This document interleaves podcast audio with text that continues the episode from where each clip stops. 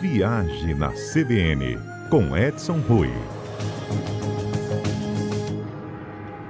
E Edson, bom dia.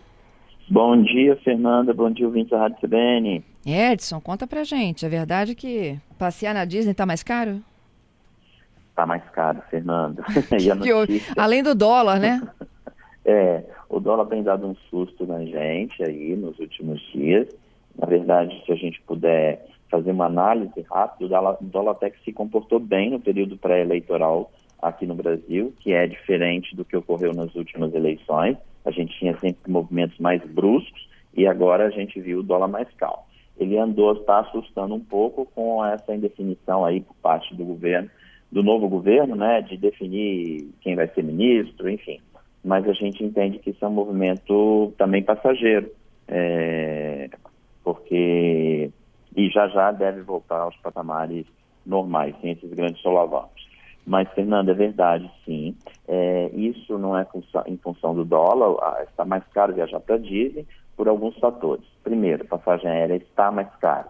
Os voos estão agora chegando na faixa dos 65% é, da demanda anterior à pandemia.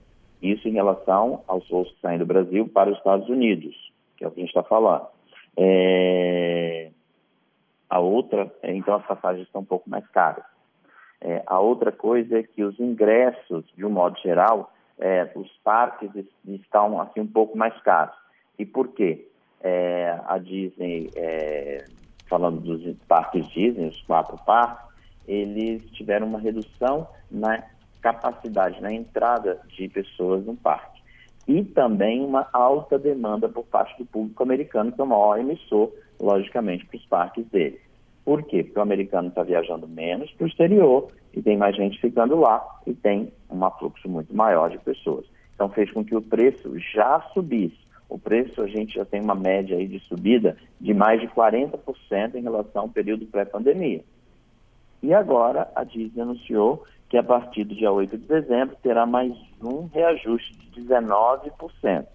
Então, para que o nosso ouvinte tenha uma ideia, o ingresso para o Magic Kindle é, dependendo do dia, porque agora os parques vão ter preços diferentes de acordo com a sazonalidade, que é o período, alguns períodos, por exemplo, período entre Natal, Ano Novo, períodos especiais, datas especiais. Eu acho então, que... o período mais e caro, Edson, que é o período de... Oi, falhou um pouquinho. Não. Esse período em que são datas mais comemorativas, é isso? Pois é, é, esse período mais alto, Fernanda, o preço, por exemplo, do, do parque ícone da Disney, que é o Magic Kingdom, vai custar 189 dólares por pessoa. Isso dá em reais mais ou mais menos. Mais de 500? Não, mais de mil. Cento e? 189 É verdade, quase 200 dólares. é, vai uhum. dar hoje, pelo câmbio de hoje aí, nós estamos falando em torno de R$ 1.100, Fernanda. Uma pessoa para um parque. Então, é, é, é, viajar para Disney ficou mais caro, sim. E esse fenômeno a gente já tinha observado antes, tá, Fernanda? E aí vale algumas dicas para os clientes, para as pessoas que vão viajar. É, primeiro, não deixe para comprar o seu ingresso lá na porta do parque, porque esse preço vai ficar mais caro ainda porque você vai pagar o imposto da Flórida, além de que vai pagar o IOF é, se for comprar com cartão de crédito. Então ainda fica mais caro. É, então a dica é você comprar o seu ingresso aqui no Brasil antes de viajar. Os outros parques, Fernando, tem um preço um pouquinho mais enxuto. Então, o Epcot Center, que também é um parque Disney, está em torno de 114 dólares. É... Enfim, e aí tem os passes, que você também pode comprar. A Disney oferece alguns passes. Mas vai depender, os preços vão aí de 114 até 189, que é o mais caro da, da Disney. Uhum.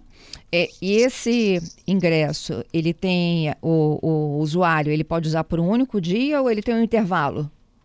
Pois é, Fernanda, depende é, é, de, da quantidade de ingressos que você comprou, né? Se você comprou um passe para os quatro parques ou se comprou de um dia, vai ser naquele dia. A, a, os parques Disney agora têm uma diferença. Antes você tinha a possibilidade de comprar um passe que eles chamavam de flexível, que é o Flex Pass. Você podia usar de acordo com a sua necessidade e vontade. Usava um dia, interrompia, voltava. Só que agora você tem que agendar a sua visita. Então, é, é, aquela história de ir direto para o parque não rola mais. Você tem que fazer a reserva, o seu agendamento no site é, ou no aplicativo Disney para definir a sua entrada no parque, porque eles têm um número mínimo, máximo de pessoas em cada parque e as coisas ficaram um pouquinho mais complicadas. Então, isso também faz parte do, das, das, dicas que a gente sempre recomenda é, para os clientes quando se tratar de viagem a Disney. Então, não dá mais. Os passes têm classes flexíveis, em que você pode, é, inclusive, cancelar mas agora tem que agendar. E isso vale tanto para individual quanto para grupos também. Tudo isso tem que estar tá muito bem agendadinho para que as pessoas não corram o risco de chegar na porta e não poder ter acesso ao Parque Disney. Uhum. É, Fernanda, só curiosidade, a Disney investiu mais de 31 bilhões é, nos parques nos últimos anos e eles têm uma novidade que é uma montanha russa é, no Magic Kingdom que se vai chamar Tron. É, tem sempre novidade na Disney, né? Nos parques Disney, nos parques também dos concorrentes da Disney, que é a Universal e outros parques, a, a, principalmente aí no, no, na cidade de Orlando, na Flórida. Isso aí. Mas tem algumas dicas, Fernanda, que eu vou passar rápida para as pessoas que vão visitar parques na Disney, tá? Primeiro, é, é, não só o da Disney, mas também de Orlando. Isso vale para a Universal também e para os outros. Primeiro, não deixe de usar tênis, e de preferência um tênis que você já tenha utilizado, não um tênis novo. Você vai ficar em cada parque desse entre 8 a 10 horas. Tem que ser um calçado confortável. É, outra coisa que é legal é intercalar parque. É o que você falou de passe, é, de passe flexível. Ir a um parque hoje, amanhã, e fazer um programa de compras, porque todos os dias de parque você vai acabar cansando. É, outra dica importante, Fernando, é o estacionamento. Os estacionamentos são muito grandes, muito grandes. Normalmente você estaciona, tem que pegar um chato, um, um trenzinho para te levar até a, quase a porta do parque. Então, é, é, comum as pessoas entrarem e na volta não saber onde está. Uhum. E são, estamos falando de milhares de automóveis. E fechando?